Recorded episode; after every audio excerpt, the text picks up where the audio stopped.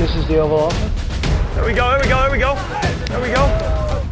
Somebody said, you know, this is uh, the greatest home court advantage that, that you could have, uh, have in this office. There we go. Everybody touch somebody. So that's the Oval Office.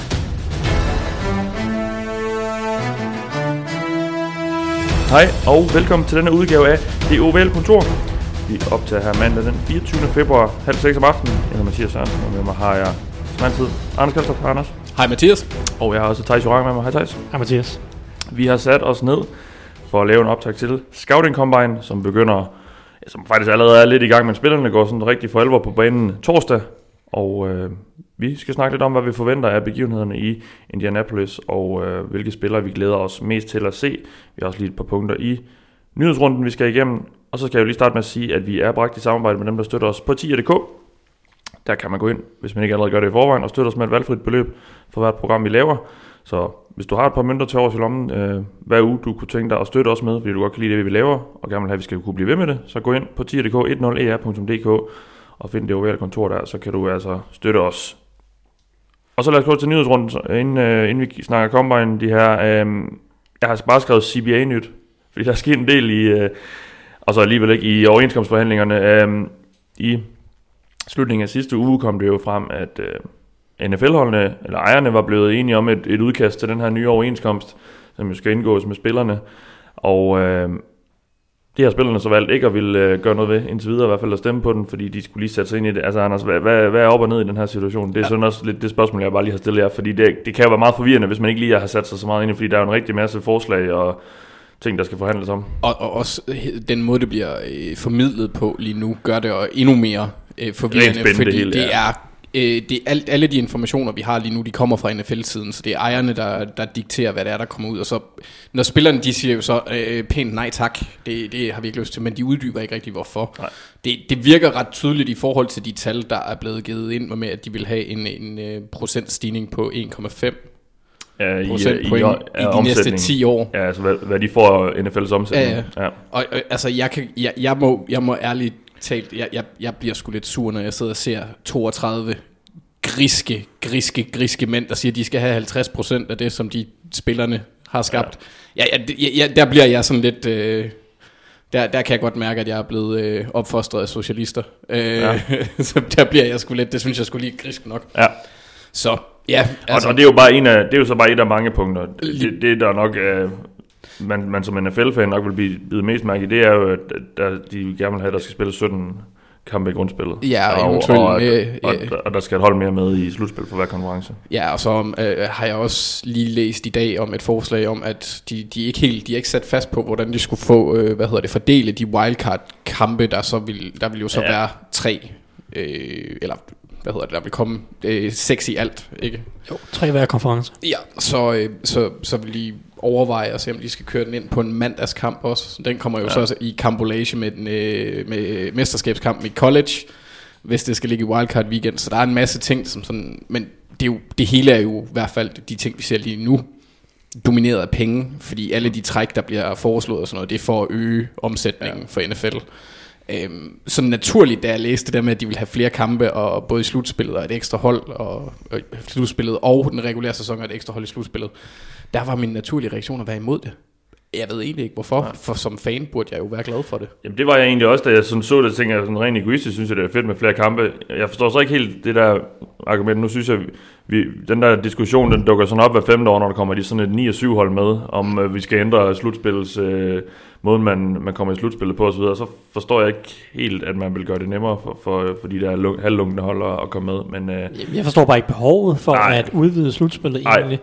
Fordi jo, altså, det, der- det, altså, ekstra kamp og sådan noget, sjovt nok, det Ja. skal vi nok se, men, men hvor, hvor spændende er syvende seed reelt set? Hvor, hvor, hvor ofte har vi siddet og Ja. sagt, syvende seed, kæft hvor havde det været fedt, hvis de var med i slutspillet. præcis, ja. Altså jeg tror, at 2018, Og specielt fordi de jo så formentlig vil blive matchet op mod andet seed, så forskellen, altså lige nu er den største forskel tredje seed mod 6. seed Ja, i wildcard. i wildcard weekenden. Og- Ja. og Og, og, så- og, nu, bliver- og altså- så vil det blive andet mod syvende seed. Altså, Chiefs mod Steelers i år i slutspillet havde jo været en nedslagning. Mm. Altså Chiefs havde vundet kanon stort.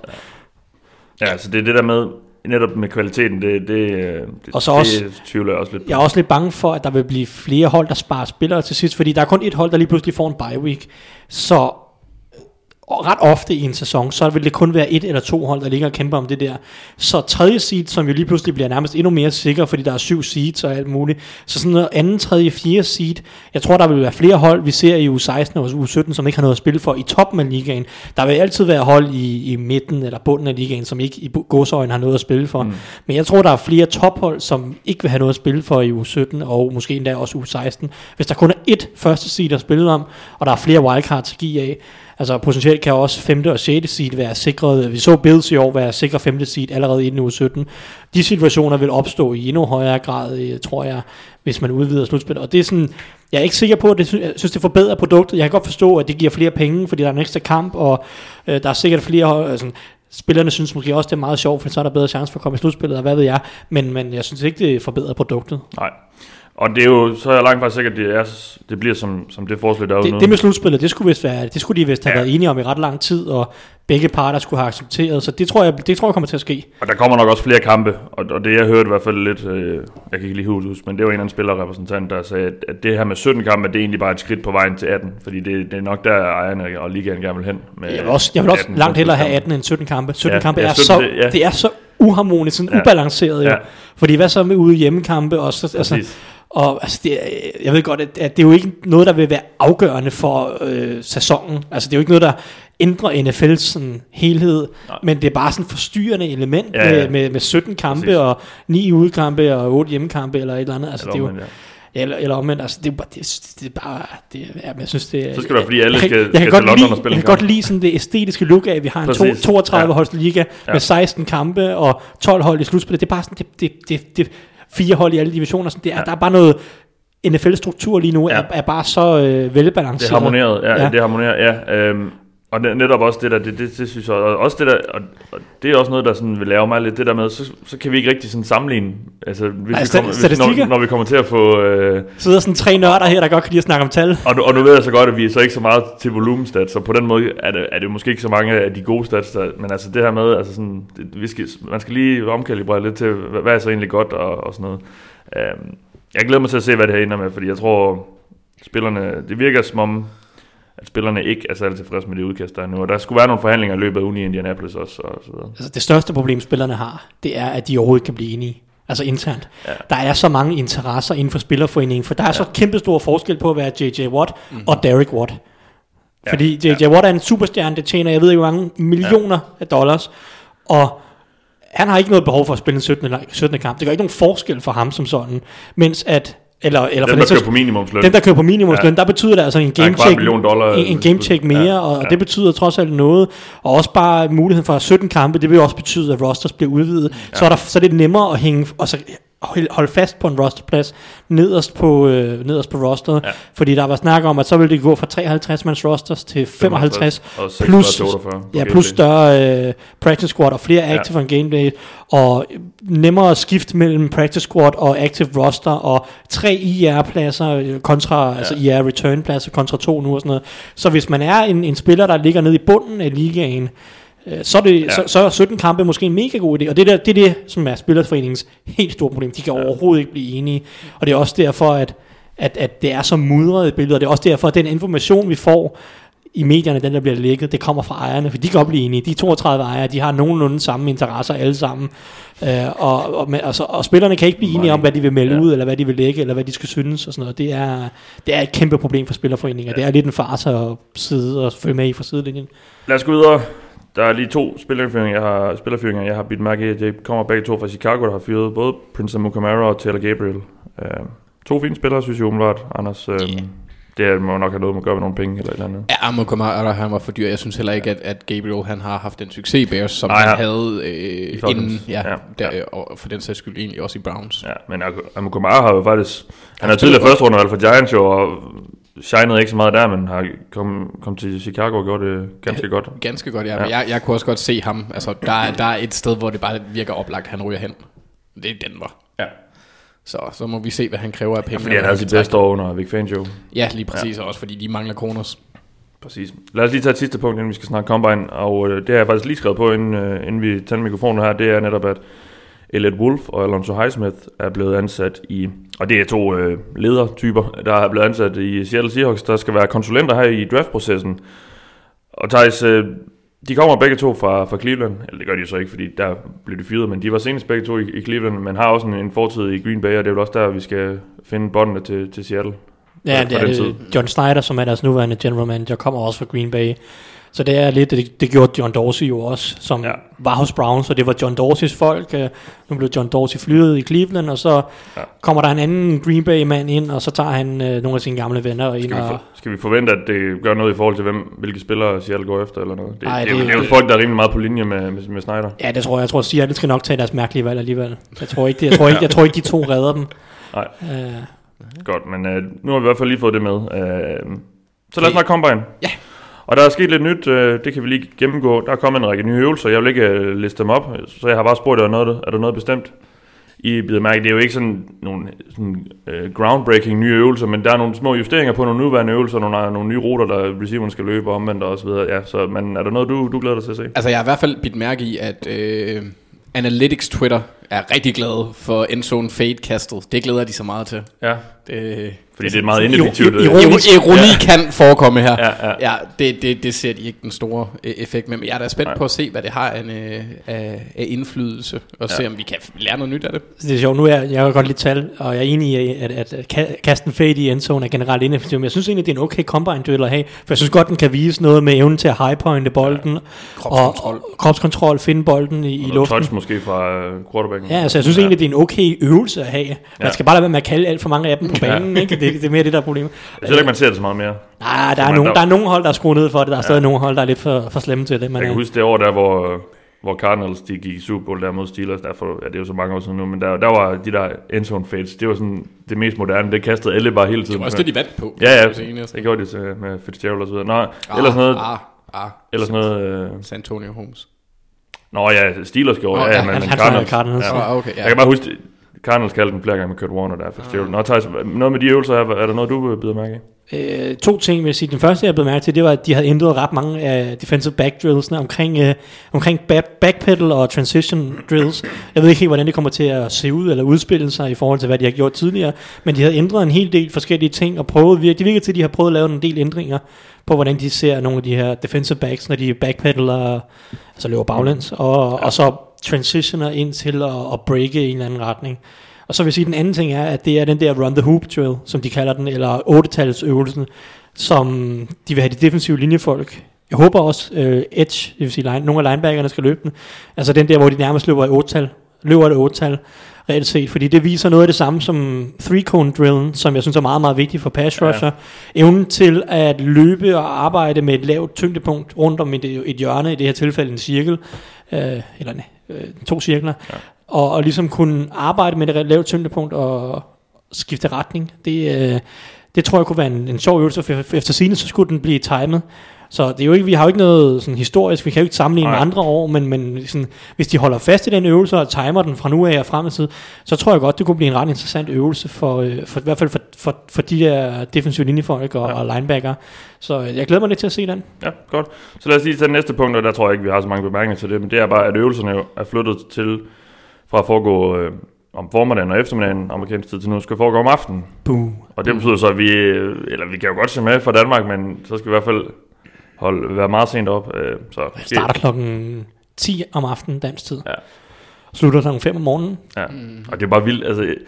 Altså, jeg kan ikke lade mig sådan at grine lidt af det. Altså, nu har de lavet det til en primetime event, at man skal se nogle mænd løbe frem. Altså, det er bare sådan, altså, det er bare så vildt, hvad de, men der skal nok være mange, mange seere til det. Jamen, det er fint nok, nu kommer det i sådan lidt senere på døgnet, i stedet for at ligge i øh, børnetv-timerne i stedet for. Ja, det er rigtigt Ja, så øhm, nå, i hvert fald lidt senere øvelser i Indy. Og øhm, så må holdene lave færre interviews med spillere. Tidligere måtte, man, måtte de uh, lave 60 interviews af 5 minutters varighed. Nu må det være 45 af 18 minutters varighed. Og det beløber sig så til, at de samlet set har 90 minutter mindre med spillerholdene. Øhm, jeg ved ikke, hvor meget det her det gør, fordi jeg, kunne, jeg synes, jeg har kunne læse mig lidt frem til, at der var nogle hold, der i forvejen ikke udnyttede alle 60. Så. Det var også det, jeg tænkte, fordi når man læser det første gang, så tænker jeg, at umiddelbart så meget tid, man kan bruge med de her prospects, jo bedre, ja. og særligt når du kan sidde en til, en til en, er det jo ikke, men more or less. Ja, face to face i hvert fald. Ja, hvor du i hvert fald kan få en, en eller anden fornemmelse af, hvordan de er som mennesker mm. i, øh, ja. i en lidt en presset situation, men også bare generelt. Så, ja. så, så, det undrer mig, men som du siger, det er jo ikke, det er jo ikke sikkert, at alle, folk, alle hold bruger Nej, jeg ved ikke, hvor stort forskel det gør, man har tre minutter mere nu. Altså. Og de snakker jo stadig med alle spillere, det er bare ikke de der officielle interviews, så, så hilser de lige på dem og tager en kort, ja. kort snak med dem på gangen, eller noget ja, ja, stil, ja. så får de stadig deres introduktion. Ja. Så det er jo kun, hvis de virkelig har... Jeg tror reelt set, mange hold er begyndt at bruge dem til spillere, som de er, er i tvivl om, eller de har en, nogle spørgsmål omkring deres opførsel uden for banen, mm. reelt set. Ja. Forklar en situation, hvorfor fik du, hvorfor blev du suspenderet i tre kampe mm. af, af dit college? Hvad var, altså ligesom høre, høre ham forsvare sig, eller sådan tage ja. skylden for, for noget, ikke? Det tror jeg egentlig næsten, at, at det er noget af det, vi bruger det mest til. Ja. Så lad os lige tage det sidste punkt her, i hvert fald under det her, den her Combine Nyt sektion, og det er, at uh, Sean McVay han har kun tænkt sig at være i Indianapolis en enkelt dag, og det er for at opfylde hans forpligtelse over for medierne, som de skal stille op og snakke med uh, trænerne. Og det samme vil uh, Vic Fangio, uh, men hvor uh, Rams så, uh, og McVay så vil sende nogle assistenttræner, så har Broncos så efter sin heller ikke tænkt sig at gøre det. Hvad, hvad, hvad tænker vi lige om det? Altså, og hvad siger det om Combine? Jeg, vigtighed, jeg, jeg synes, det er super mærkeligt, at de ikke vil udnytte førstehåndsindtrykkene med spillerne. Ja, de her interviews. Men jeg synes, det kunne være fedt, hvis det var sådan, Sean McVay, han sagde bare, I'm only here, so I don't get fined. Ja. Um, han siger jo, det er fordi, han, vil, han har fået en ny offensiv og defensiv koordinator, og dem vil han bruge sin tid på at arbejde med hjemme i LA. De, de, de, ja, det kan vel godt give mening, men jeg kan sige, de tre dage, som han vil have, med, for, hvor han kan komme til at snakke med spillere og sådan noget, mm den tid vil du jo nok kunne finde på et andet tidspunkt, også til ja. at inkorporere de nye ting, du skal have gang i med dine trænere. Ja. Så for mig virker det altså forståeligt, men underligt. Ja. Det, det jeg lidt... synes også, det er underligt, at en head coach ikke er der. På en eller anden måde, så føler jeg, at han burde have indflydelse på, hvilke spillere der bliver valgt, og der synes mm. jeg, at, at det at kunne få en eller anden fornemmelse for personlighed, betyder en ret stor del. For mig melder han så lidt ud af mm. hele den del af draftprocessen, altså personlighedsvurdering og sådan noget. Han, vil, han skal nok se på draftspillerne og sige... Også Fangio. Ja, ja, og Fangio, ja, men, men, men altså, de melder sig lidt ud af det, og det er måske også fair nok, hvis man siger, at det er GM's ansvar, men de, de sidder selvfølgelig og ser videoen, og det er også det, de gør ja, ja. for Combine, alle øvelserne og sådan noget, dem får de jo video hjem af og så videre. Og, og de vurderer selvfølgelig spillerne, hvilke typer kan de godt lide, og så fortæller de det til GM, men så er det ligesom ham gør alt arbejdet omkring personlighed. Og, og det er jo så fair nok i en eller anden grad, men jeg synes bare på en eller anden måde, fordi det er jo trænerne, der skal arbejde med spillerne, så når de vælger en ja. eller anden spiller, så, altså, nu, nu, efter de har draftet nogle spillere, så første gang McVay vil møde nogle af de her typer, måske medmindre de hiver dem ind til øh, sådan official visits og sådan noget, så er det måske øh, efter de har draftet dem, ikke? Og det er bare sådan lidt, at så skal han til at lære spillerne at kende. Der føler jeg, at der kan man godt få, altså lige få et forspring, lige lære spilleren en lille smule at kende. Jeg synes, det er lidt underligt, at man melder sig ud af den del af det, men altså det er klart, at jeg, jeg læste en, der sagde, at det er også lidt for, at nogle af de der assistenttrænere og sådan, holde flere og flere folk hjemme, det er også for, at der ikke kommer så mange rygter ud, der bliver ikke spredt så mange, ah, der, alle okay. de der, altså Combine er jo, altså alle trænerne er der, alle talentspejderne er der, alle medierne ja, er der, alle office, agenterne ja. er der, alle, altså alle er i Indianapolis den her uge, ikke? og der bliver øh, om aftenen, der bliver, der bliver nogle drinks, så, om aftenen så, øh, så mødes alle nærmest på en bar eller en restaurant et eller andet sted, og så bliver der snakket med lidt lidt af hvert, og så bliver der spredt ja. mange rygter, og det er jo også mange, mange siger, at free agency starter i Indianapolis. Ja, ja fordi agenterne ligesom, hov, så mødtes jeg lige med en GM ved et tilfælde. Jeg har ja. den her spiller, der bliver free agent. Hvad siger ja. du, hvis jeg siger? Ikke? Ja, og sådan præcis, noget, ikke? Præcis. Så det er også måske lidt for at holde til, øh, sådan, kortene tæt på hånden. Ja, ja. Nå, men så lad os gå videre til, fordi jeg har sådan lige, øh, for lige at, at tige det lidt op, for lige at komme med en golfreference, Thijs, lige sådan, øh, starte med at stille nogle spørgsmål om, hvad kan vi sådan bruge kommer til? Jeg tror, vi snakkede lidt om det sidste år, Mm. hvad vi sådan synes, man, man, man kan få ud af den her uge her. Men så lad bare lige køre den hurtigt her, Anders. Altså sådan, Scouting Combine, det er jo... Ja, nu det, bliver det så også starten på draftprocessen for os, men det er jo sådan lidt den uofficielle start på draftprocessen for i NFL. Um, ja, for trænerne i hvert fald. Ja, og, og spillerne skal også vise sig frem første gang foran dem og sådan ja. noget. Um, hvad, hvad, hvad, hvad, hvad, hvad, mener du, det betyder, det her kommer Altså, hvad, hvad kan man bruge det her, den her uge til? Altså, jeg ser det... Som NFL-hold? Jeg ser det som en rettesnor. Øh, ja. Så passer spillet på banen med de, til, de atletiske tal, der kommer, kommer til combine. Ja. Og øh, gør de ikke det, enten i et positivt eller et negativt øh, aspekt, så vil man genbesøge filmen for at se, hvor, hvad var det, man ikke så. Ja. Øh, og så, altså, du kan jo tage Ja, øh, der, ja, altså for eksempel, hvis, hvis du har en spiller, der på banen øh, spiller hurtigere, end han løber, for eksempel, så, så er der jo sådan, så bliver man nødt til lige at undersøge det lidt nærmere. Mm. Så det, det er mest for at ja, få, og få pinpointet om det, man har set på film egentlig matcher med de ja. reelle fysiske tal. Og så vil jeg så også sige, at det er... Øh, nej, hov, der tabte jeg skulle lige tråden. Det er fair nok. Så kan jeg lige gå til Thijs. Oh. Ja, nej, har du den? Nej. Nej. Så kan jeg spørge dig, Thijs, hvad er det så for nogle spillere, der får noget af combine her? Fordi vi ved jo alle sammen godt, at Chase Young er god, og Joe Burrow han kan godt få noget at kaste en bold. Det kommer han så nok, heller ikke, det kommer han så nok ikke til at gøre i, i Indianapolis. Men hvad er det lige for nogle spillere, der, kan, der kan, virkelig kan vinde noget ved combine? Jamen, der, der er lidt forskellige. Det vil sige, det er klart, at, at de gode atleter, de vinder meget. Altså, fordi de vinder bare en masse hype og, ja. og fokus. Uh, altså, at være en god atlet, betyder der ofte, at en eller anden form for upside. Så det kan godt være, at du mangler noget teknisk, eller du mangler noget mentalt, som gør, at du øh, læser spillet lidt for langsomt, eller måske ikke spiller lige så hurtigt, som du måler, men det er sådan, sådan hvis du i det mindste har farten, eller eksplosiviteten, eller fleksibiliteten, så kan vi arbejde med det andet, og så kan vi se, om vi kan prøve at lære dig det, for at så kan du blive en rigtig god spiller. Altså de, de fleste af NFL's aller, allerbedste spillere er rigtig, rigtig gode atleter. Mm. Så det er ligesom, det viser noget upside på en eller anden måde. Så det er de spillere, der vinder mest. For, den, for de dårlige atleter, der er det lidt noget, der bare skal overstås, uden at, at man blamerer sig selv på en eller anden måde. Ja. Så, øh, og så vil jeg også sige uh, store personligheder.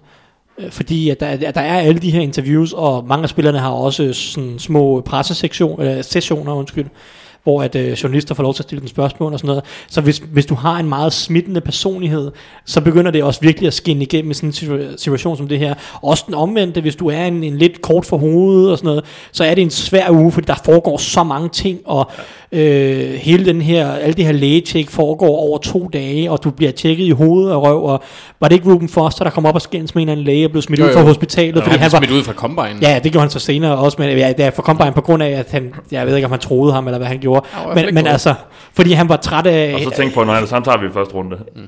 Præcis. øh, men, men altså, det er sådan, der, det, det går begge veje, og hvordan reagerer de på det her? Jakai Polite sidste år også ja. et godt eksempel, hvordan han, han, han mødte op i, uh, til på nogle af hans pressesessioner, og også efter sine med holden, og virkede bare uoplagt og ligeglad, ja. og, og sådan nogle ting. Så personlighedsmæssigt, der er det jo også, altså de, dem, der har en smittende personlighed, eller, eller måske bare professionelle typer og sådan noget, det vil også gen igennem. Så, ja. så egentlig kan du lidt vinde på det hele på en ja. eller anden måde, men, men det er de, bedste, de bedste atleter får opmærksomheden, og fordi øvelserne får meget opmærksomhed, i hvert fald i medierne. Ja. Og så, som andre siger, så er det mest en rettet nu, og det er mest bare, at, at holdene de sidder og tjekker af, okay, der er ikke nogen problemer med, med, med, med lægerapporten, og der er ikke nogen problemer med det ene, og han er, ja. han er høj nok, ja. og der er ikke noget chokerende med hans vægt, eller et eller andet. Og, så det er bare lige at sidde og krydse forskellige bokse af. Ja. Jamen, så lad mig lige høre, øh, og det knytter sig måske lidt op af, hvilke elementer er der, fordi der er jo netop flere elementer. Der er de her interviews, der er lægeundersøgelser, der, og så er der øvelserne på banen osv. Hvad, hvad, hvad, hvad er ligesom vigtigst? Og det kan så både være for spillerne og, og holdende synspunkt. Ja, altså det, det, for mig at se, der afhænger det meget af positionen, man, man undersøger. For eksempel quarterback, der er lidt ligeglad med, hvad de egentlig gør på banen, fordi ja. det er nye receivers, det er nye ting. Ja, altså, der, der, vi ser også mange slet ikke kast, mange ja, af topnavnene slet ikke kast. Ja, øh, netop af, af, af den årsag, at de er bange for, at det... Ja, der er ikke rigtig noget at vinde, og ja, der er masser præcis. af tab, fordi man kan Ja. Det er der i hvert fald en idé om. Jeg, jeg, jeg, jeg, jeg synes nu egentlig mere, at man ser i hvert fald hører at tilgangen til det er efterhånden med, at de vil gerne se dig konkurrere, så de er sådan set egentlig lidt ligeglade med, hvor god du er til Combine. De er jo godt klar over at ja. omstændighederne. Men øh, der er de, de øh, personlige interviews på de øh, er ret vigtige for quarterbacks. Særligt, altså, jo mere intellektuel din position er, jo højere vægtes det interview. Mm. Øh, for skill position players, der vil jeg jo så sige, at der er, der er de øh, fart-baserede øh, øvelser, så 3 cone og 40 yard, exceptionelt vigtige for mange af dem.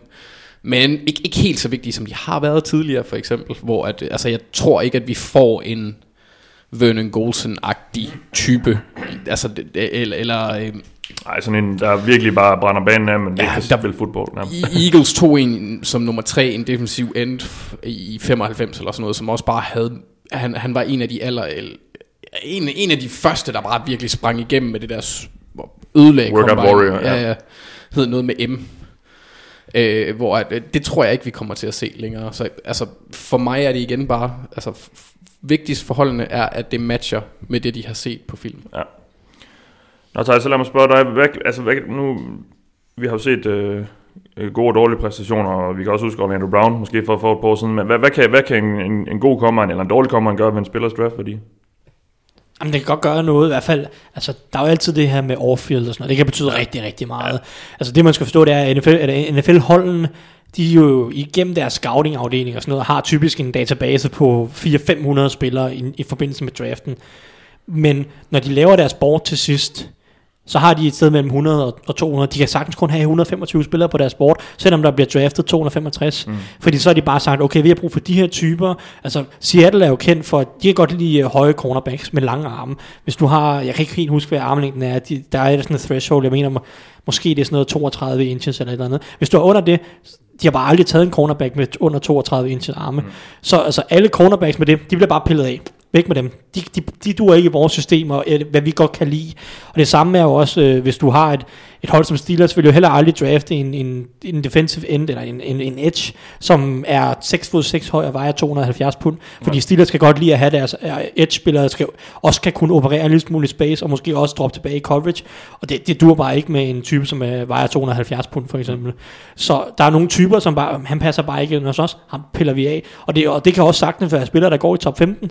Sådan en type som AJ Epinesa, som jeg regner med at gå i top 20 formentlig. Edge. Som Edge fra Iowa i år. Hvad? Du sidder og rynker Jamen det er fordi, jeg håber, han går længere ned. Ja, du vil gerne have ham til Ravens eller hvad? Yeah. Men øh, jeg tror ikke, han vil være på Steelers sport. Han, han er bare ikke deres type. Øh, så, så, så, så sådan nogle ting vil der altid være. Øh, men altså en god combine, for at vende tilbage til spørgsmålet. øh, ja, tak. Kan rykke en spiller, jeg vil sige, 1 til to runder. Ja. Både op og ned? Øh, Eller nej, det er op, og, ja, op og ned. Øh, ja, det kan måske også. Baseret på øvelserne på banen. Altså, der er jo altid off-field, som kan ja, ja. rive spillere rundt i alle mulige retninger, men altså, øvelserne på banen, vil jeg sige, kan flytte en spiller maks to runder. Ja. Og jeg vil egentlig næsten sige, at jeg tror, at de største ryg, eller sådan om, altså omrokeringer i rangeringer, det sker egentlig i medierne. Fordi det, man skal forstå, det er, at NFL-holdene gennem deres scouting-afdeling har været i gang i lang tid. Har jo ofte flere år sådan kendskab, fordi de har scouts rundt omkring, og ja. de ved godt, hvem der, er, hvem der er gode, og hvem der er talentfulde, og de har en ret god fornemmelse af, hvor atletiske de forskellige er. Medierne, mange af draft-eksperter, undtagen et par stykker, måske, måske en håndfuld. Så lad os sige 95% af draft-eksperter, eller folk, der sidder og kigger på draften, de har kun været i gang siden, lad os sige, december måned. Mm. Så de har jo masser at skulle indhente, ja. og reelt set, når vi kommer her til slutningen af februar, har de været i gang i tre måneder, og de har bare ikke indhentet NFL på noget som helst tidspunkt, og det gør de nok heller aldrig. Men i forbindelse med Combine får de øjne op for folk måske er bedre atleter, end de troede, som NFL-holdene godt vidste for gode atleter, plus de også bare begynder at, netop fordi der er så mange folk til Combine, begynder de at høre rygter om, okay, hvad føler NFL-holdene mm. egentlig om ham her og ham ja. her. Så der vil nok, altså der kommer til at ske nogle, nogle omrokeringer, men reelt set er det nok mest i medierne, fordi de ikke rigtig har vidst, ja. hvad NFL ved, eller ja. hvad NFL synes øh, om, om forskellige spillere.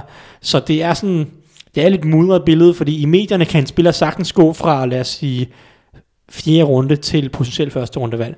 Men reelt set har NFL nok altid tænkt, at han måske godt kunne gå på dag to alligevel. Mm. Øh, ja, vi så, så med, med Orlando Brown, der blev snakket ja. som et første rundevalg, og så havde han den her forfærdelige combine, og så endte han med at blive taget i tredje runde, tror jeg det var. Eller sådan noget. Ja, så han, han, han rykkede... Så det passer han, med de her to runder cirka også. Ja, det er cirka to runder måske øh, for ham, og han er jo også et, virkelig unikt tilfælde på en eller anden ja. måde. Men, men ja, og ja det, er, det, er sådan, det er lidt svært at, ja, og sådan ja, sætte helt op. Og problemet er jo også, at, at der er aldrig nogen, der ved præcis, hvad NFL-holdene synes. Og bare fordi en spiller går i første runde, så behøver det ikke at betyde, at de 31 andre hold synes, at gå i første runde. Mm. Altså, du kan sagtens have en spiller, der går i første runde, som halvdelen af resten af ligaen har synes er et femte runde spiller. Altså det kan du sagtens ja. have. Der er jo kun én hold, der skal vælge spilleren, ja. for han går så høj. Så, så, ja. så hvis at alle siger, går og tænker, han er et femte rundevalg. Lad os, lad, os, lad os tage LJ Collier fra sidste år. Der var mange, der gik og snakkede som Seahawks ikke. Nu snakker vi rigtig meget Seahawks, ja. fordi de altid er sjove i draften. Uh, altså, der var mange, der sad sådan, ah, anden, tredje. Der var nogen, der, okay, der, nogen, der sagde, han kunne godt, der er nogen, der godt kan lide ham, ja. men der mange sidder og sagde, ja, tredje runde i bedste fald, eller noget stil. Seahawks tager med første, ja. de er ligeglade. Og der, der er garanteret NFL-hold, som har sagt, han er mega dårlig, ham gider vi overhovedet ikke røre ved. Øh, men altså, det er jo bare ligesom, det er jo også draftens uforudsigelighed og forskellighed. Yes. Jeg har lige et sidste spørgsmål. Jeg satser på, at svaret ikke bliver lige så langt, Anders, men hvad er det så for nogle øvelser? Undskyld.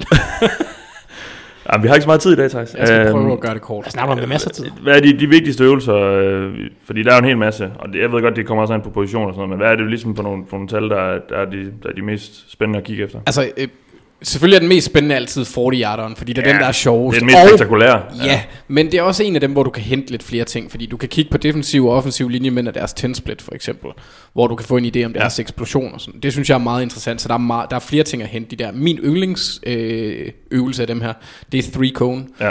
Øh, men det er også fordi, jeg godt kan lide at se, hvordan øh, cornerbacks og receivers bevæger sig, og så kan, giver det også en god øh, idé om, hvis du for eksempel tager Hunter Ren, øh, Renfro for eksempel, mm. som løber en, en halv langsom 40, men har en, en ret okay til god øh, three cone, så kan du jo også se, at han kan placeres som en, en slot receiver. Det, det er jo det, ja. han fungerer som.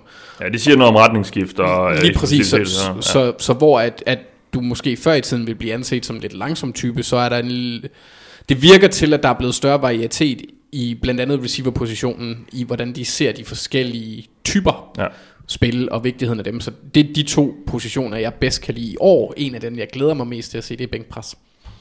ja, okay. den, er den mest ligegyldige kommer. Ja, lige præcis. Men, men, men, men Freecone er jo netop også en, som i hvert fald med, med i forhold til, til edge rusher har vist sig mm. at, at, at, vise ret godt, måske hvor, hvor det ender hen sådan rent i NFL, om, om det bliver en succes eller ej. Er det så under syv eller et eller andet, de skal ligge? Under, under syv gerne, ja. ja. ja. Der, der er også, altså, det er jo sådan lidt en kombination også, jeg ved, Justice Mosquito, som jeg snakker om, han har sådan en, hvad hedder det, force players, som er edge rusher, der er rigtig gode atleter, mm. og det, det er en, han har lavet en formular, der bygger på 3 cone, og der bygger også på 40 yard dashen, fordi det har vist noget om fart og eksplosivitet, ja. og så nogle af de her jumps, Øh, og så er det selvfølgelig øh, øh, vægtjusteret i, i forhold til, hvor tunge spillerne er. Mm. Altså de er lidt tungere, de kan selvfølgelig godt tillade sig at bevæge sig lidt langsommere, så at sige. Øh, men, altså, men den har vist sig at være rigtig vigtig for ja. pass rusher, og, og det er også min favoritøvelse på rigtig mange punkter. Jeg vil også sige, jeg læste en artikel faktisk i dag, som PFF har udgivet, hvor de har jo lavet deres PFF War Metric, uh, wins above replacement, ja. som er sådan en baseball metric oprindeligt. Men reelt set viser det bare, hvor meget værdi en spiller giver til holdet på en eller anden måde. Det ja. er sådan en formular med, hvor meget producerer han, hvordan producerer han det, hvor ofte producerer han det, og hvor meget værdi har det, han producerer reelt set. Så ja. det er sådan en blanding af det hele, at de har en formular for det, og så videre, og så videre. Men de, sad, de har brugt den her war metric i forhold til combine øvelser, og så kigget på, hvilke øvelser, som er vigtigst i forhold til, hvor meget en spiller øh, bidrager i War, altså i, ja. I, i de første år, jeg mener, de kørte de første tre år af hans karriere. Og der har der vist de, at øh, for running backs, der er det three cone, der er den vigtigste. Okay. Øh, og så derefter 40 yarden, sådan et godt stykke. Altså, så three cone umiddelbart vigtigst for, for running backs. De har kun kørt det for de offensive positioner. Jeg mistænker, at der kommer en artikel mere med de defensive positioner, men den har jeg så ikke læst endnu. Men uh, wide receiver er det nærmest, altså der er nærmest ikke nogen positioner, som gør noget specielt. Det kan være dem alle sammen, reelt set. Uh, og det viser nok også, at der er mange forskellige typer wide receivers. For en lille hurtig en, der er det nok vigtigt med en, en solid three cone. For en stor en, der kan det måske være jumps, der er vigtigst. Mens at for en dyb trussel, så er det klart, der skal han have noget fart og sådan noget. Så, så det er nok meget forskelligt. Så der er ikke nogen deciderede øvelser, der er vigtige for wide receiver. Det er nok meget individuelt. Ja. Tight ends, der er 40 yard dashen faktisk ret, ret vigtigt. Øh, men, men også reelt set cone, højde og vægt faktisk også vigtigt for tight ends. Det, der, der, det kræver en eller anden form for, for størrelse gerne. De er lidt større tight ends, der, der kan det. Øh, og vertical jump også rimelig vigtige. Offensive tackle, der er heller ikke rigtig nogen korrelation med øvelserne. Og så de indvendige offensive linjefolk er short shuttle, den klart vigtigste. Øh, som er den her, øh, du starter i midten, så løber du 5 yards til den ene side, 10 yards tilbage, og så tilbage til der, hvor du ja. startede. Øh, det skulle være den, den klart vigtigste øvelse umiddelbart, og der er three corner også halvvigtigt, men så det viser noget om indvendige offensive linjer, der skal du gerne kunne skifte retning, lave de små hurtige justeringer, mens at uh, tight end, der gælder det om at gerne være stor og atletisk, sjovt nok, du skal gerne kunne løbe hurtigt, ja. selvom du er stor, uh, og running back, der er three cone vigtigt, så det er også igen skifte retning mm. i små områder og sådan noget, arbejde med lavt tyngdepunkt. Ja. Så Freecone, den, den, den dukker op sådan lidt øh, igen og igen. Det gør den, ja, ja. og det, det er ikke overraskende for mig. Ja. Jeg synes, at for, i hvert fald for alle positioner, der arbejder inden for øh, sådan, i boksen, som man jo siger, ja. det vil sige offensiv linjefolk, defensiv linjefolk, linebacker og running backs på en eller anden mm. måde, der synes jeg, at Freecone er utrolig vigtig, fordi ja. det handler om at kunne lave de små, hurtige justeringer på små områder øh, på, effektivt. Og det, øh, det er, når der er mange folk inden i, i klyngen, skulle jeg sige, så, øh, så er det vigtigt. Yes. Jamen så øh, har vi sådan lidt gået igennem, hvad vi mener generelt om Combine. Så lad os fokusere med på, på årets udgave af den, og, og hvad der ligesom kommer til at ske. Øh, Anders, hvad, hvad, hvad er det for nogle, nu har jeg skrevet storylines her i vores, øh, vores rundown, eller med, og, og det kan man så kalde historier, eller emner, eller et andet du glæder dig mest til at følge? Altså nu, øh, nu var jeg Og så lidt... snakker vi specifikke spillere bagefter. Ja, jeg skal nok være hurtig. Ja. Øh, øh, øh, vi vil jo ikke rush igennem det, det er mere... Øh... Nå, nej, altså det, det, det er fordi det jeg glæder mig mest til, det, det havde Thijs allerede valgt. Øh, så jeg er egentlig bare ked af Du må det. gerne tage det, jeg har flere, hvis det er. Nå, nej, men jeg, har, jeg, jeg glæder mig også til at se den defensive linje, øh, hvordan, hvordan de præsterer. Der med, med in, interior defensive line rushers, og så edge, så Chase Young, Derek Brown, Javon ja. Kinlaw, den type. Øh, og så hvordan, det er jo selvfølgelig svært at vurdere på, ligesom vi også snakkede om sidste år med Kyler Murray, men quarterbacks præstationer i personlige samtaler øh, hvordan det narrativ det ligesom bliver udviklet efterfølgende. Fordi ja. der og, det, er, og det, er jo, det kommer tit ud i form af rygter, fordi der, der, der kan, man kan jo ikke rigtig melde noget officielt ud omkring det, men det, der, der, kommer, der kommer hurtigt historie ud om, at den og den har sagt det og det. Eller... Ja, ja, og så, så er det igen, det kan man ikke rigtig bruge til noget, for at det er holdet, der sender det ud, fordi ja. de gerne vil have, at han falder en lille bitte smule, ja, ja, ja. eller et eller andet. Men, men det, er, det er det sted, hvor jeg er, er mest spændt, også fordi der er nogle øh, talenter i draften, som har brug for at, at præstere på det område, hvor det, det kunne være særlig interessant at høre, hvordan det går med dem. Ja, og hvem er det så, nu, nu når du nævner det? Ja, ja øh, Jordan Love blandt andet. Ja. Øh, så, øh, quarterback. quarterback fra Utah State, ja. øhm, som jeg også går lidt mere i dybden med senere. Ja. Øhm, han er en af dem, som jeg er rigtig spændt på at se, hvordan han præsterer. Og Jalen Hurts for den sags skyld ja. også. Det er, vi skal virkelig være opmærksom på at få positioner med Quarterbacks nu her, de her, ja. fordi det er jo spillere, som mange inklusive mig selv også, øh, i hvert fald for nogens vedkommende, eller for nogle spillernes vedkommende, ikke kender så godt. Så øh, det er, godt, vi lige får det med. Men, men mere du glæder dig til at... Ja, men jeg skal også lige, en af grundene til, at jeg også glæder mig til den defensive linje, er, det er det sted, hvor vi Ravens har behov for at, at opgradere, og der er, der er nogle spændende spillere, blandt andet øh, AJ Panessa, som, ja. som jeg håber falder lidt længere end 20. Ja. Det kunne man håbe, det kunne ske. Yes. Hvis han har en halvdårlig uge, så ja. Ja, det håber jeg lidt på. Er der nogle øh, storylines, eller noget andet, du, du glæder dig til at følge, Thijs? Jamen, jeg, jeg var hurtigst, så jeg skrev det første, der kom, som nok de fleste snakker om, ja. wide receiverne. Det er jo, øh, alle snakker om, at det er en historisk god wide receiver overgang. Den måske den bedste, der har været i, ja, jeg ved ikke, mandsmænd, skulle jeg til at sige, i hvert fald 20 år. Så det er, der er utroligt, der er også mange wide receiver med. Jeg mener, der er 55 wide receiver med til årets draft, og i gennemsnit bliver der draftet bum, bum, bum, er det sådan noget 30 ja, stykker? Det er omkring 30. Så altså, der er sindssygt mange wide receiver i år, og der er nogle rigtig, rigtig gode nogle, og der er virkelig mange...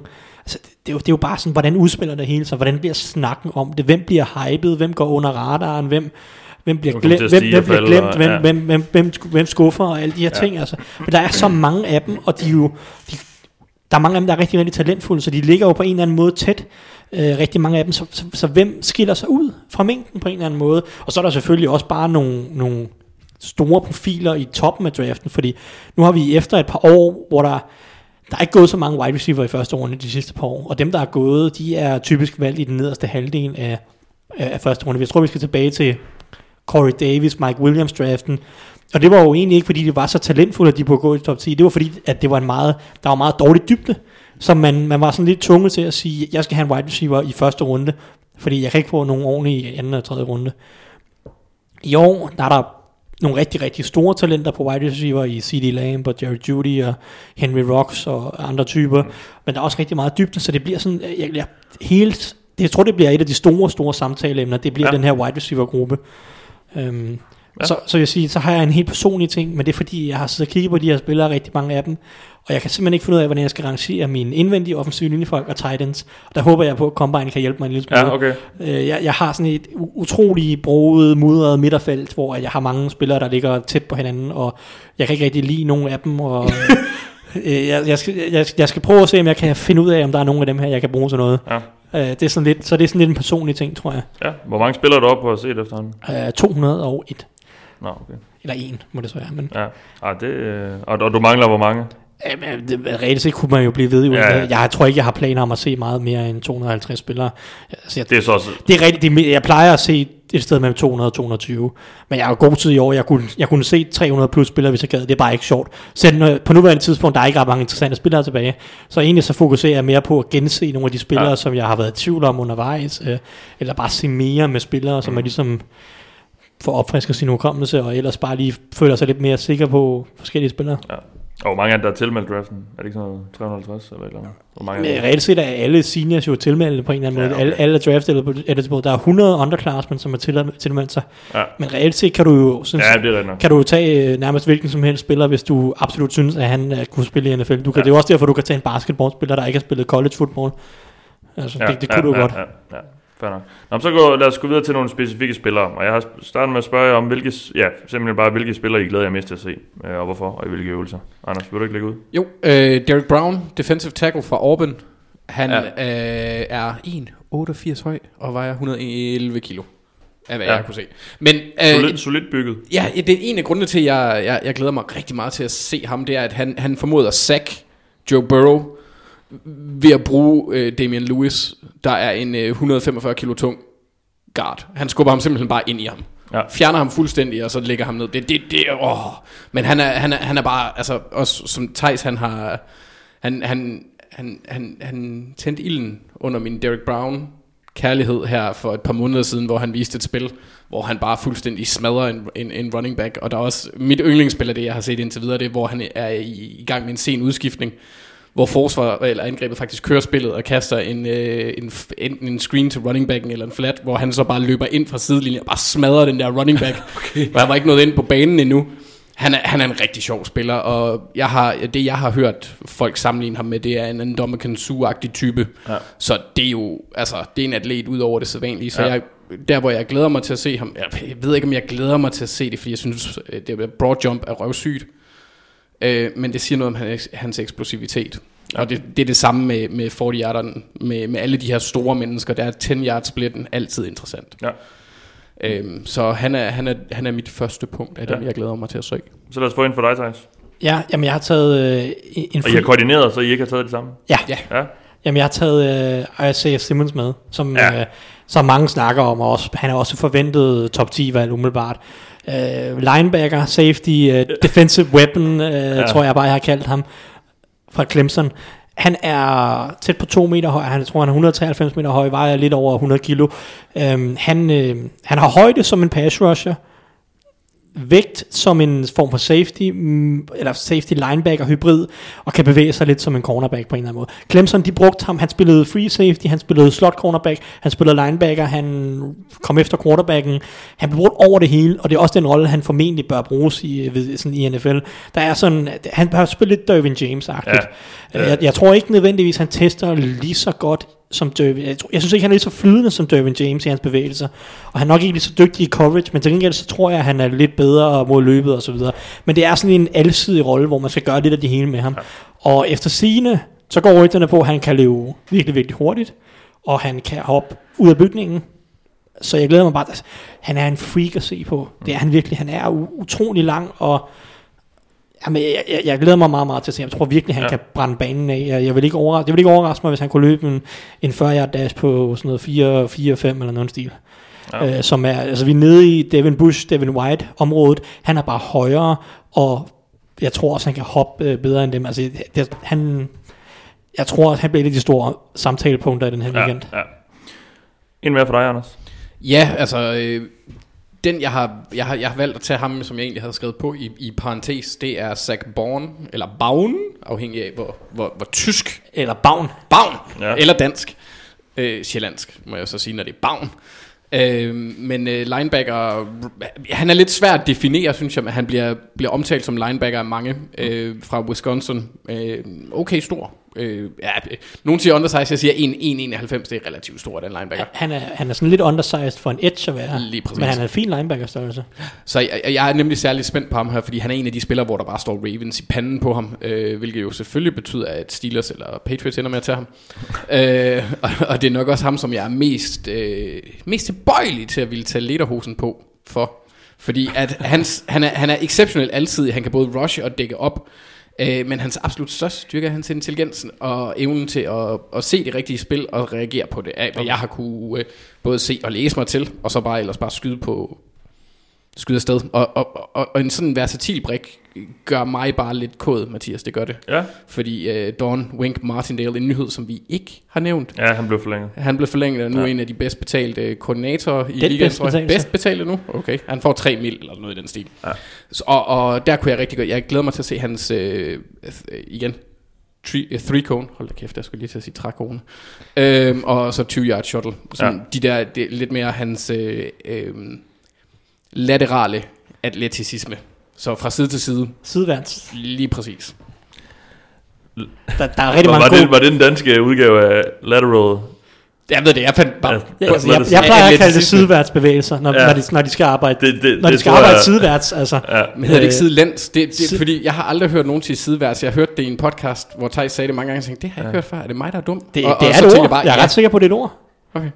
Men, men, men ja, ham er, ham, er, ham er jeg spændt på, og så, øh, ja, det, det, det er en af dem, jeg godt kunne, ja. kunne håbe lidt på. Godt. Har du flere, Thijs, vi skal høre om? Det tror du har.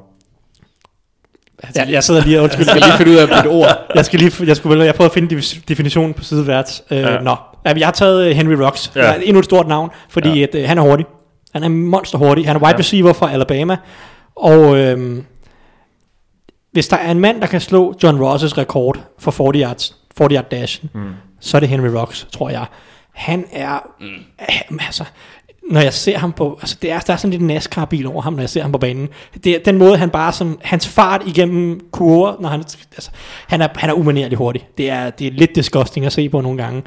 Ja. Øh, og han er også rimelig høj, han er ikke sådan, han er ikke en lille bitte, han er, han er pæn størrelse, og jeg synes, jeg synes, han er enormt spændende spiller. Han er heller ikke dårlig til, altså nogle gange, når vi har set nogle af de her sindssygt hurtige spillere, så kan de ikke løbe en rute, eller, ja, sige, eller, eller, så har de, eller så har de ikke nogen hænder. Eller når, når du sammenligner ham med en NASCAR-bil, så betyder det, at han ikke kan dreje jo. men ej, han kan dreje til venstre.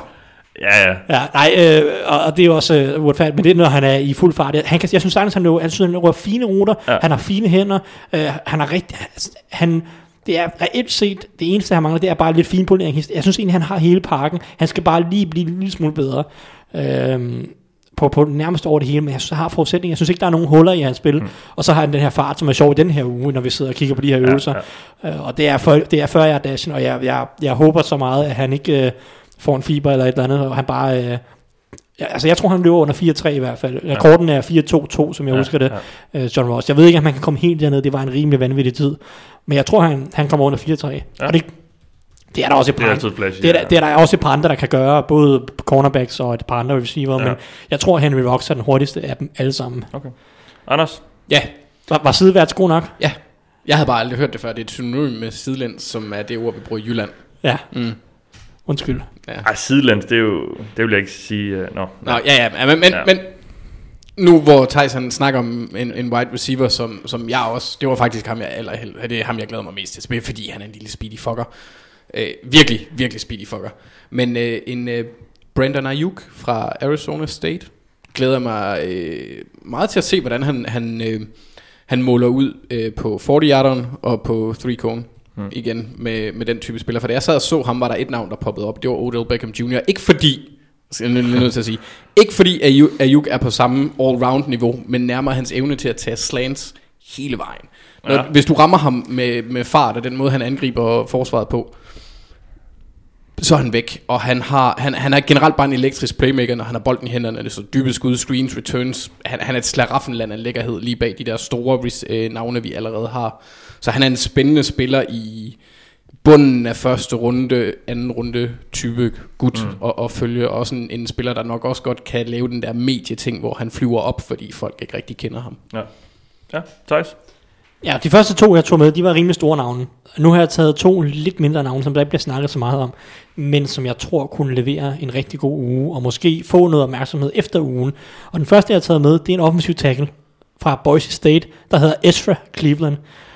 Og øhm, jeg synes, han er ret spændende. Jeg synes, han er ret dygtig på mange områder. Han er ikke han vejer ikke så meget, og han skal måske blive lidt stærkere i NFL, og jeg tror måske aldrig, han bliver nogen øh, bedst af en pass rusher, eller undskyld, pa- runblocker, undskyld. Han ja. bliver aldrig noget blæst af en runblocker, men jeg synes, han gør det godt i pass protection, og han, han virker rigtig let på fødderne. Og jeg så et spil, hvor at uh, Boise State, hvor de legnede ham op som, uh, som regel som tight end. Som, det er det med en blå bane, ikke? Ja, det er det med en blå bane, ja. ja. Uh, hvor de legnede ham op som tight end, du ved, eller som 6. offensiv linjefolk. Og så løb de en, de løb en, en, en reverse med ham. okay og han så, han så ret hurtigt ud. så jeg håber lidt, han, jeg har sådan en svag mistanke om, at han virkelig, virkelig godt kunne levere nogle vilde tal på offensiv tackle, og måske ja. være en af de offensive linjefolk, som sådan, åbner flest øjne på en eller anden måde. Og jeg synes også, at hans teknik og hans spil på banen berettiger til en dag, altså et valg på dag to, vil jeg sige. Okay. Anden ja. eller tredje runde. Men altså, med en god combine, så kunne han måske snige sig op i top 50, hvad ved jeg jeg synes, han er super, super spændende, og jeg har, det er sådan et navn, som ingen rigtig snakker om lige nu, som jeg, øh, jeg glæder mig til at se rigtig meget. For ja. måske snakker de om ham, øh, når vi sidder her i, i næste uge måske. Ja. Og baseret på det ansigtsudtryk, du havde, da du snakkede om ham, så glæder jeg mig også til at se ham nu. Ja, ja men ja, det er sådan en lille, det er sådan en lille sleeper, som jeg også kan lide. Det gik lidt derude. Nå, Anders, ja, det der, jeg, jeg, jeg, jeg kunne ikke lade være med at grine, da den der reverse til et fucking offensiv ja. tackle. Jeg, jeg var det er også kreativt. Jeg var flad af grin. Han, scorede, han scorede ikke. Nej, nej, men han, øh, han viste faktisk nogle, jeg tror det var fra 3 yard linjen de prøvede den ned i red zone. Jeg tror han fik 2 yards, men han kom ikke ind i end zone. Nej, det var så ja. Nå, Anders, har du, har du mere øh, til os? Ja, øh, jeg, jeg, jeg tager lige to her, fordi det, jeg har klampet dem sammen lidt. Øh, fordi de, grunden til, at jeg gerne vil se dem, er den samme årsag. De er fucking store. Ja. Øh, det er Javon Kinlaw, fra, der er defensive tackle fra South Carolina. Han er øh, næsten 2 meter, øh, godt i 141 kilo. Stor, stor, stærk mand. Han er, han er, han er, altså, jeg har sjældent set så stor en blanding af fedt og muskler, bare mose andre kæmpe store blandinger af fedt og muskler. Når man ser hans highlight tapes... Har du set sumo-brydning? Men det er det mest, okay det kunne godt være, at jeg skulle have sagt muskler og fedt, fordi det er mere en fedt og muskler ting. Ja, okay. Æ, men bare når man ser ham skubbe til folk, skubbe til andre store folk, der bare flyver væk, altså hans bull rush er ondt. Øh, ja. Det glæder jeg mig, jeg glæder mig til at se, hvordan han, han præsterer igen på bænken, selvom det er pisse ligegyldigt. Og, og altid også, når de er så store, så har han jo sikkert lange arme, så det kan godt være, at han ikke kommer til at løfte særlig meget, ja, fordi ja. der er længere op alt det der. Men ellers så hans, øh, hans 10 split og hans broad jump, og det er... Øh, den næste, var bare lige hurtigt, det er Mackay Becton, fra, uh, offensiv tackle fra Louisville. Kæmpe mand. Mm. 2 meter, 1 høj, 167 kilo. Uh, han er alt for atletisk i forhold til, hvor stor han er. Så han bliver bare spændende at følge ja. i alt. Det her, hvor jeg tænker, at vi skal tænke Trent Brown størrelse, Brian McKinney, den type spillere. Ja, ja. Øh, så igen, 40 yard, 10 splitten og, og, og bænk bliver sjovt at se. Ja. Jeg så nogle billeder af ham, og det virker som om, han har tabt noget vægt i forhold til, han, da han spillede i college. Fordi mm. altså, han er kæmpestor i college. Ja, ja. Han er lidt mindre end Trent Brown, han er hvilket lidt er mindre, sygt. Ja, ja. Hvilket er helt sygt. ja, Trent Brown er et kæmpe menneske. Ja, men, men altså, han kommer ikke til at blæse nogen, altså han kommer ikke til at slå nogen rekorder, altså Becton. Men, men, men han kunne godt gøre det overraskende godt for, ja, for sin størrelse. Lige ja. præcis. Ja. Så, det, det, er også det er bare altid sjovt at se store mennesker bevæge sig på den måde. Yes. Ja. En sidste for dig, øh, Thijs. Ja, øh, det er en cornerback, jeg har taget med. Det, nu har vi, vi har mest snakket angreb, tror jeg faktisk. Men øh, jeg tager en cornerback med fra Notre Dame, der hedder Troy Pride. Og øh, der går rygter om, det, det, det, er ikke noget, altså, det er ikke noget, jeg måske nødvendigvis synes, jeg sad og så, da jeg så ham spille. Jeg synes ikke, han virkede så hurtigt, men der går rygter om, at han kan løbe sådan en 4-3-5, øh, altså sådan midt i, øh, midt i 4-3-området. Øh, øh, på 40 altså virkelig vise noget solid fart. Og det vil, øh, det vil virkelig være noget, der kunne booste hans øh, sådan, om, altså, fokus på ham. For jeg synes egentlig, hans tape, når man sad og kiggede på teknik og hans spilforståelse, det virkede ret solidt. Og jeg tænkte, øh, da jeg sad og så om, der tænkte jeg, han er, han er, han er okay hurtig, men det er ikke noget specielt. Og, og jeg tænkte, fint nok, fire runde, det er solidt. Men hvis han løber 4-3-5, så går han på dag, tror på dag to, mm. tror jeg, fordi hans, hans tape er fint. Uh, så det, det er jo igen sådan en mand, som ikke, der er ikke så mange, der snakker om ham. Der er mange andre cornerbacks i den her overgang. Uh, men hvis han løber så hurtigt med, med solidt spil på banen, så, kom, så kunne han godt snige sig sådan et, et pænt stykke op og få noget opmærksomhed. Så det, det er et navn, jeg, jeg også holder øje med den her weekend, ja. for virkelig at se, om rygterne er sande. Altså kan han virkelig løbe så hurtigt. Yes, godt. Så har jeg spurgt jer lidt om, hvilke spillere, der har brug for en god combine, og nu har vi jo jeg tidligere snakket lidt om, hvem der er, der kan få noget ud af det her, så er der, på den måde er der måske prime lidt, men I må gerne lige komme ind på, hvorfor at det så er tilfældet. med Anders, vil du ikke lægge ud? Jo, men altså nu nævnte jeg Jordan Love tidligere i programmet, og det er sådan set ham, jeg vil, jeg vil starte ud med. Han havde en, øh, en virkelig, virkelig, virkelig god 2018-sæson hvor han endte med at kaste 32 touchdowns mod 6 interceptions. Men i 2019, der havde han 20 touchdowns mod 17 interceptions. Det hjælper så ikke på det, at han har været en af de der, jeg vil kalde ham college-versionen af Marcus Mariotas NFL-karriere, eller Tannehill. Masser af nye offensive koordinatorer. Hans uh, head coach efter den gode sæson i 2018 tog til Texas Tech og blev head coach der. Uh, de mistede ni starter uh, i forhold til sidste år. Mm. Uh, eller fra, fra 18 til 19, så det, måden han ligesom formulerer det og, og giver grunden til hvorfor at han måske ikke lige præsterede på det samme niveau, at han blev bedt om at gøre for meget i forhold til hvad der var af, af midler og, og sådan nogle ting. Så hvordan han forholder sig på brættet også, fordi jeg har jo set nogle interviews med ham, hvor at man sådan lige får, jeg fik lige fornemmelsen af, at okay, han er måske helt så skarp, og så præciserer de det, så var det så fordi, at intervieweren fortalte den forkerte rute, så spillet kom ikke ind i hans hoved. Så da han, ja. sagde, da han ændrede ruten, så, så var han der med det samme. Okay. Og det er en spiller, som øh, folk har været lidt kode med i år og sammenligne med Patrick Mahomes. Så det gør også, at han er, han er ekstra interessant. Mm. Og der skal han virkelig præstere hårdt og godt på tavlen.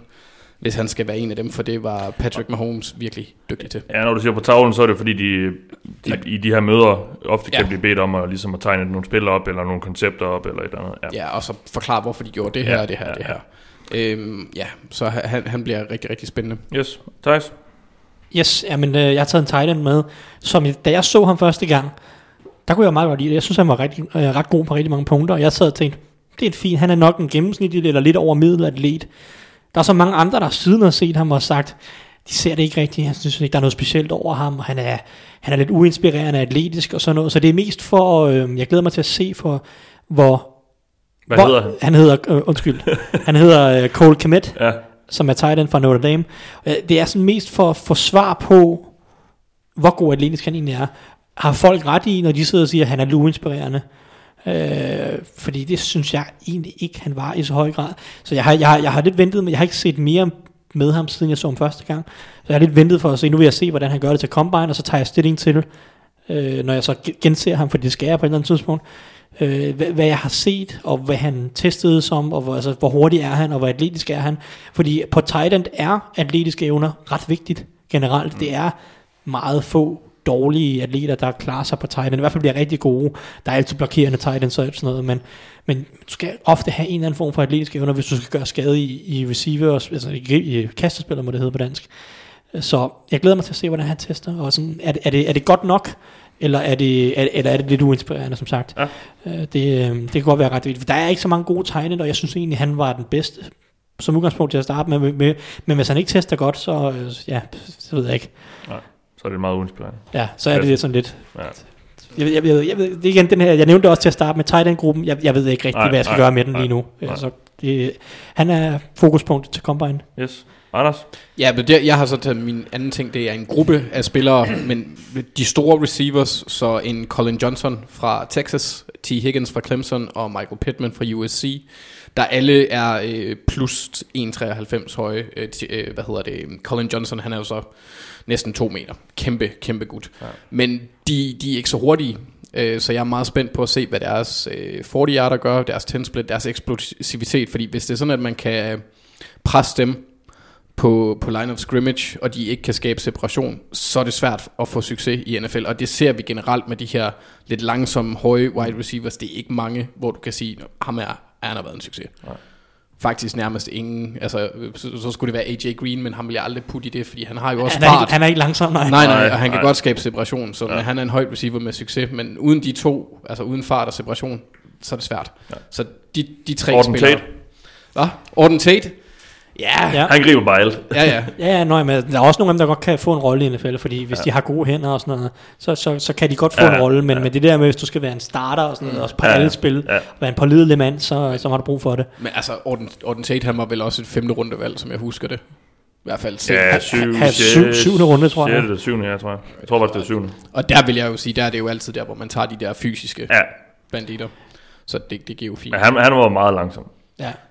Men Shine, tror, det tror, virkelig sidste Jeg år. tror ikke, der er nogen af de tre, som Anders nævner, der kommer til at være så langsom. Jeg glæder mig rigtig meget til at se T. Higgins, fordi han er jo så, der, mm. han, han er den mest hypede af dem. Ja. Det, ja, han, det, han kan gå i første runde, hvis han løber hurtigt. Der er nogen, der snakker om, at han godt kunne løbe en ret pæn tid, faktisk. Øh, og, jeg, og jeg ved ikke, om det er sandt. Det får vi jo se. Men, men hvis han gør det, så kunne han godt gå i første runde. De andre er nok uh, dag 2 spillere. Ja. Så de har brug for en god combine. Ja, Colin, Colin Johnson fordi, er en dag 3 spiller i mine øjne, men jeg ved ikke, hvad NFL synes. Fordi der er spørgsmål, altså, de har, de har i hvert fald mulighed for at besvare ja. øh, de der spørgsmål, og dæmpe lidt øh, de, de tvivl, der kan være. Ja. De kan også dumpe det, ikke? Og så, det bliver det, sikkert. så bliver det problematisk. Og det har jeg, jeg, jeg, jeg har min fornemmelse af, hvem der vil lykkes, og hvem der ikke vil, men det er pisselig meget. Jeg tror ikke, Colin Johnson han gør.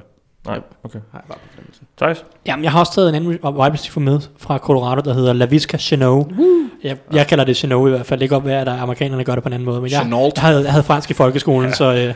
så jeg, han, han hedder Chenot i, i, i mit hoved. Ja, d'accord. D'accord.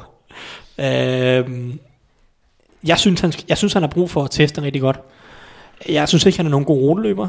Jeg synes øh, ikke, han er consistent, sådan ballskiller, sådan jump ball eller noget. Han er 6 fod høj, nu kan jeg ikke lige omregne det i hovedet, det må være sådan noget 100... 81. Er det en 83? En lidt, ja, lidt over 81. Ja, noget den stil, ikke? Så han er ikke en mega høj receiver, men han er meget, meget tæt bygget. Han, er, han vejer 227 pund, så øh, han er, han er rimelig robust øh, wide receiver. Og han, hans bedste kvalitet er næsten som Jack. Altså, der er nogen, der snakker om, at han måske er sådan en Debo Samuel-type, som du kaster screens og små slants til, og så øh, er han svær at takle. Og, og det kan også godt være, at han kan fungere på den måde i NFL, men så synes jeg, at han har brug for at teste godt. Mm. Jeg synes, han har brug for at være hurtig på en eller anden måde, og vise noget agility drills, og, øh, og gerne noget eksplosivitet. Og det, fordi det synes jeg også, da jeg sad og så ham, jeg, jeg ikke synes ikke nødvendigvis, at han var så hurtig, som andre synes. Der er nogen, der sidder og siger, at de forventer, at han tester helt vildt godt. Han, han er en spiller, som, som nogen forventer at gå i første runde. Men det jeg sad og så om, så tænkte jeg, det synes jeg egentlig ikke er så spændende. Jeg, jeg vil ikke tage ham før tredje runde, tror jeg. Men hvis han kan teste godt, så kan han vise et eller andet der. Så for mig har han brug for, at han skal teste godt i mine øjne. Ellers så kan jeg simpelthen ikke uh, tage ham i top 60. Øh, det, det må jeg sige. Men, men hvis han også tester godt, så tror jeg, han går i første runde. Ja. Der, der var en, der sagde, at um, han er sådan lidt uh, receiver-versionen af Saquon Barkley på en eller anden måde, fordi han er den her... Uh, ja, Anders han sidder lige blevet, han, han vågnede op derovre. Ja. Øhm, men det er sådan, han er, han er den her lille tætbyggede, som er sådan stærk på en eller anden måde, og, og lidt svær at takle. Øh, jeg, jeg, jeg ser det ikke helt, men, men, men, men det er i hvert fald, folk vil gerne have, at han er den type, i hvert fald i deres hoved. Men, men så skal han også teste godt, fordi det gjorde mm. Barkley i høj grad. Ja. Men så lad os øh, smide Depression tilbage til dig, Anders. Ja, øh, den sidste jeg har, det er... Øh, jeg, jeg hader det her fornavn, men jeg hader alle den her type fornavn med apostrofer i. Kayla Vaughn. Ja, hvor de bare lige smider et bogstav ind ja, foran. Og, ja. fuck nu af. Øh, men uh, Chassoin, for jeg har nemlig ikke haft fransk. Chasson. Chasson.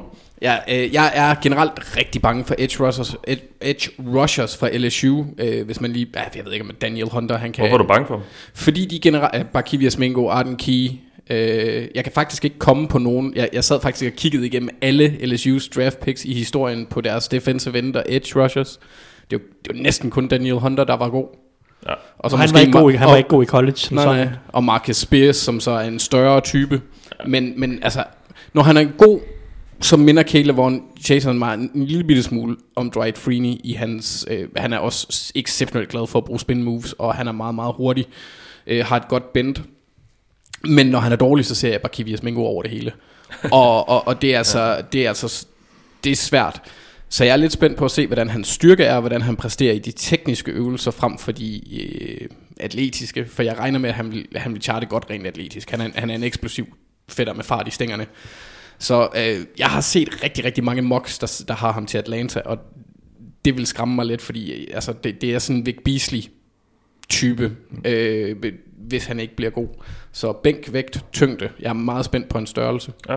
Og, hvordan, og, og om, om, om han har taget vægt på, eller af, eller hvad fanden han har gjort for at præstere her. Men han er en, han er en af dem, der bliver mokket i alt fra top 10 til øh, øh, bunden af første runde, som jeg vil være ekstremt bange for. Ja. Skal du tale ordentligt? Jeg, jeg kan godt lide ham. Det kan jeg også godt. Jeg, jeg, jeg, jeg har ikke noget imod den type, han er. Jeg har bare, jeg har, der er bare, altså, der er så mange. Du, du har det ligesom Dennis, øh, vores øh, gudkludskabin, som også laver draft. Han har det også sådan med alle Florida cornerbacks. Han kan, han kan bare ikke. Oh. Der, de, der er ikke no, de er alle sammen de samme typer. Der er ikke nogen, der kan takle, og der, ja, det, og det har, sådan nogle har vi også i år, men ja, det kan vi komme til på et andet tidspunkt. Men jeg er generelt bange for den her lidt lean øh, edge rusher, der er lidt høj, sådan Vic Beasley ja, Bakkevias ja. Mingo Arden Key, den der type spiller er jeg lidt nervøs for generelt. Ja. Øh, men øh, hvis, ja, jeg er spændt på at se, hvordan han præsterer på den fysiske del. Godt. Thijs? Yes, jeg har også taget en, jeg har taget en klynge med, som, som de sidste, jeg har taget. Og det er alle schoolerne. Fordi uh, nu snakkede du om, hvilke typer, tidligere vi snakkede om, hvilke typer er Combine vigtig for dem, der kommer fra en lille skole, er den umanerligt vigtig for. Mm. Fordi at de spillede mod dårlig modstand, og mod øh, folk, der er skolelærer og revisorer om to år. og, og, og det, de kan godt se hurtige ud, når de spiller mod dem, men er de også NFL-hurtige. Og det kan man ikke rigtig vurdere, før man får dem ind til Combine og ser, hvor, hvor atletisk de er, når man måler det op mod alle de andre. Og, og der er bare nogle typer der, der skal præstere godt. Jeg har taget sådan nok de fire mest hypede, eller fem mest hypede, tror jeg, jeg har taget med. Fire kan se. Nå, to safeties. Jeremy Chin fra Southern Illinois og Kyle Duger fra Lenoir Ryan. Man kan godt høre, det er nogle navne, som... Op. Jeg har aldrig hørt, det, det college har jeg aldrig hørt om før. Lenoir Ryan? Ja. Nej, øh, ja, men der kan man bare se. Specielt Hvad Kyle, spiller de? Division 2? Øh, ja, det tror yeah. øh, ja, jeg tror øh, Lenoir Ryan er Division 2. Jeg tror Southern Illinois er FCS rent faktisk som jo så er, øh, det er den bedste college ikke bare den dårlige division. Det er sådan lidt, ja. det, er det der, der college-systemet er lidt, øh, ja, det... den bedste college række har to divisioner, FBS og FCS, 130 ja. hold i hver. Ja. Så det er reelt set anden division, ikke? men problemet er, at der også er en division 2 under det niveau, og så er der også ja. en division 3. Nå. Ja. Men øh, de, de to er safeties. Carl Duger, er det ikke Dogger? Når Dogger, det er det nok. Det, det er det nok, jo. Dogger, det Carl Dogger, det er det nok. Carl Dogger har folk snakket om, kunne gå i top 50. Jeg synes ikke, han er nær så dygtig, men, men øh, han kunne godt være ret atletisk. Det bliver interessant at se ham.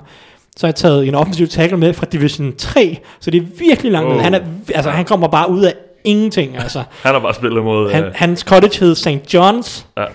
Og, øh, og det kan jo ligge over alle de USA. Det kan ligge over, det ligger i Minnesota, men ja, det ja. kunne ligge over. Øh, ben Barch, jeg glæder mig til at se ham. Han, er, han flyttede fra tight end til offensiv tackle for et par år siden, og virker ret atletisk, og var også med til Senior Bowl, og gjorde det, hvis jeg så sige udmærket der. Men det er også interessant at se, hvordan han ser ud her til Combine.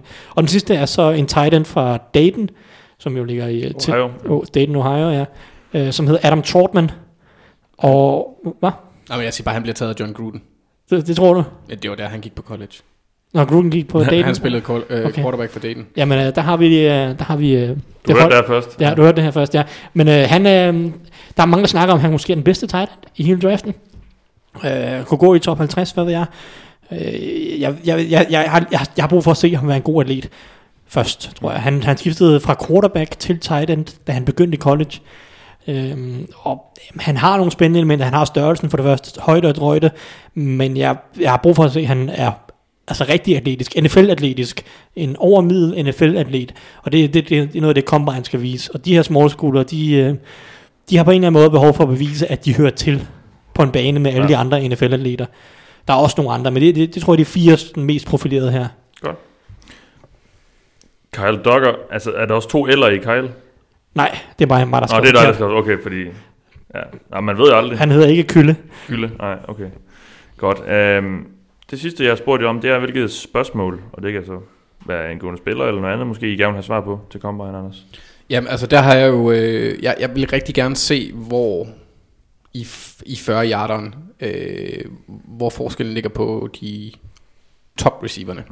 Så øh, blandt andet Judy og Lamb, øh, Jerry Judy og øh, C.D. Lamb og ja. Lavishka Chanot og øh, Henry Rocks er jeg ret sikker på, at han kommer til at brænde dem alle sammen. Ja. Men jeg er meget spændt på at se den der... Øh, ja, Jerry Judy-type, hvor det ikke er farten, man ligesom har lagt mærke til, der er deres hovedpunkt. Det samme med C.D. Lamb. Så hvis de for eksempel præsterer, hvordan det kan rykke mellem det interne forhold i, hvordan holdene rangerer mm. de to spillere, for de ligger umiddelbart, som jeg får fornemmelsen af, relativt tæt. Ja. Øhm, så det er, det er måske lidt specifikt, men hvordan deres, de to personers fart, og så generelt, hvis der er nogle receivers, der kører under øh, 4, 6, 5, eller over, om man vil, sådan de løber 4, 7 for eksempel. Ja. Hvis der er nogen, der gør det, så kan vi godt begynde at smide dem ud også. Ja, okay. Thijs? Ja, øh, et par ting måske. Ja, det, det mest specifikke er måske Grant Delpit, mm. som er safety fra LSU. Jeg glæder mig meget til at se, hvordan han tester. Jeg, jeg, jeg kender ærligt, at jeg ikke er hans største fan. Ja, jeg, jeg fornemmer den smule, jeg har hørt, at han, at han deler lidt vandene. Ja, det tror jeg også, han gør nemlig.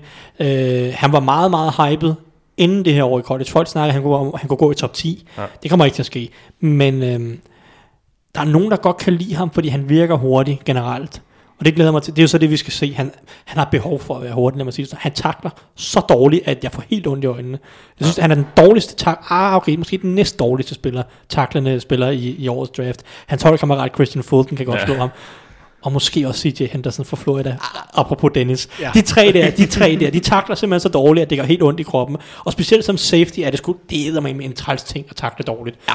Og der er nogen, der har prøvet at give ham nogle undskyldninger med, fordi han har spillet med nogle småskavanker og sådan noget, og jeg køber det bare nul og niks. Fordi han har taklet dårligt i to år, og du skal ikke bilde mig ind, at han, altså alle har sgu småskavanker, ikke? Og du kan ikke bare bilde mig ind, at han har været småskadet i to år.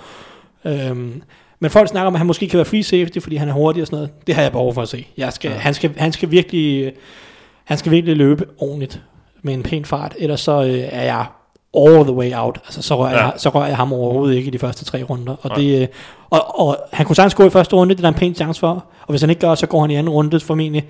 Men puha, det er ikke mig, der gør det, Nej. tror jeg. Medmindre han løber virkelig hurtigt. Ja, ja. Flere ting, du havde, du havde svar på?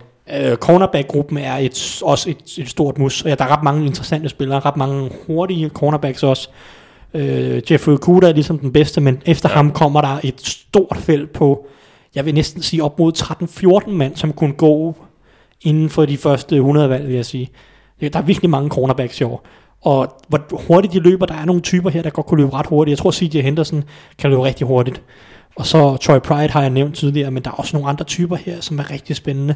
Og hvem der lige skinner sig ud her, det tror jeg bliver meget interessant at se, ligesom øh, på cornerback. Ja, godt. Jamen, har I mere tilføje, øh, som I ja. ikke har, noget, I ikke har fået sagt, eller en spiller, I ikke har fået nævnt? Eller, altså, eller der, altså, jeg har 175. Ja, det, Nå, okay. det har du sikkert, ja. jeg synes bare, uh, uh, nej, vi har nævnt ham, Clyde Edwards Hilaire. Han bliver sjov. Running back. Ja. For LSU også. Ja. Sådan en lille, lille, tæt bygget bøffel. Ja. Ja, det kan jeg godt lide. Ja. ja. Jamen er der noget bestemt, du gerne vil, du vil se fra ham, eller bare sådan... Jamen, ja, ja, igen, øh, det med, med den laterale atleticisme. jeg vil ja. gerne se ham bevæge, bevæge sig sideværts. Ja, ja, ja, ja jeg laver ja. noget hver dag. Så det glæder, jeg glæder mig til at se ham bevæge sig sideværts læns. Godt. Lateralt. Ja. Ja. Thijs, noget, noget, noget, noget, du lige skal have sagt på faldrebet? Øhm, AJ Epinesa, han må ikke teste alt for dårligt. Han er en større edge, men du skal stadig være en eller anden form for atletisk. Han må ikke gå ja. ud og levere en dårlig uge, Nej. hvis han vil gå i top 20 eller i første runde overhovedet. Han må så rigtig gerne levere en elendig uge, så han ryger til runde 5, og vi kan få vores nye Darius Smith-type. Ja, der, der er nogen, der sikkert gerne vil have ham til at falde ned i første runde, eller bunden af første runde, men for hans egen skyld, så har han brug for, at han ikke øh, har en dårlig uge, og det kan man mm. egentlig også godt sige om den anden edge, der hedder Jitur Gros Matos. Ja. Dejligt navn. Som du ødelagde for mig her i weekenden. Gros Matos kalder jeg ham. Han er sikkert, jeg ved ikke om amerikanerne Gros Matos. Ja, jeg ved ikke ja. om de kalder ham det, men øh, det, det, jeg har, det har jeg hørt i dag nogen. Jeg, har, okay, podcast. jeg kalder ham Gros Matos, fordi jeg er ja. europæer, og det lyder tysk i mit hoved. Det er det eneste jeg har hørt, det er Gros Matos. Jeg vil kun Gros Matos? Ma- gross Matos? Jeg vil bare sige Gross Matos. Gross, jamen det, det er sådan amerikaner til en gross. Ja, Gross Matos. Ma- ja. ma- Matos. Gross Matos. Ja, det kan vi godt kalde ham. Han er åbenbart også lidt Vi kan også bare kalde ham Jetur. Jetur. Jetur. Ja, hold Nå. op. Øh, men Jetur, han har også brug for, at han ikke er alt for dårlig den her uge. Og han kunne måske godt levere en god uge, faktisk. Der er nogen, der snakker om. De her Penn State, det kan vi altid holde øje med. Kommer der en mand på skærmen, der fra Penn State, så snyder de altid og er mega atletiske. Jeg, jeg har ikke set en Penn State spiller de sidste tre år, der ikke tester helt absurd godt. Nej. Og det er nærmest uanset hvad. Så øh, vi kan prøve at holde øje med Jetur. Ja, Jetur. det gør vi så. Og med Gross Matos, som den sidste nævnte spiller, synes jeg bare, vi skal lukke ned for i dag. Så vender vi tilbage næste uge, når begivenhederne i Indianapolis er løbet af stablen, og så snakker vi om, hvem der har gjort det godt og skidt, og øh, så begynder vi at kigge lidt fremad, tror jeg nok, mod free agency. Du har i denne omgang lyttet til mig, jeg hedder Mathias Sørensen, med mig i haft Anders Kaltoft og Thijs Joranger. Vi lyttes ved.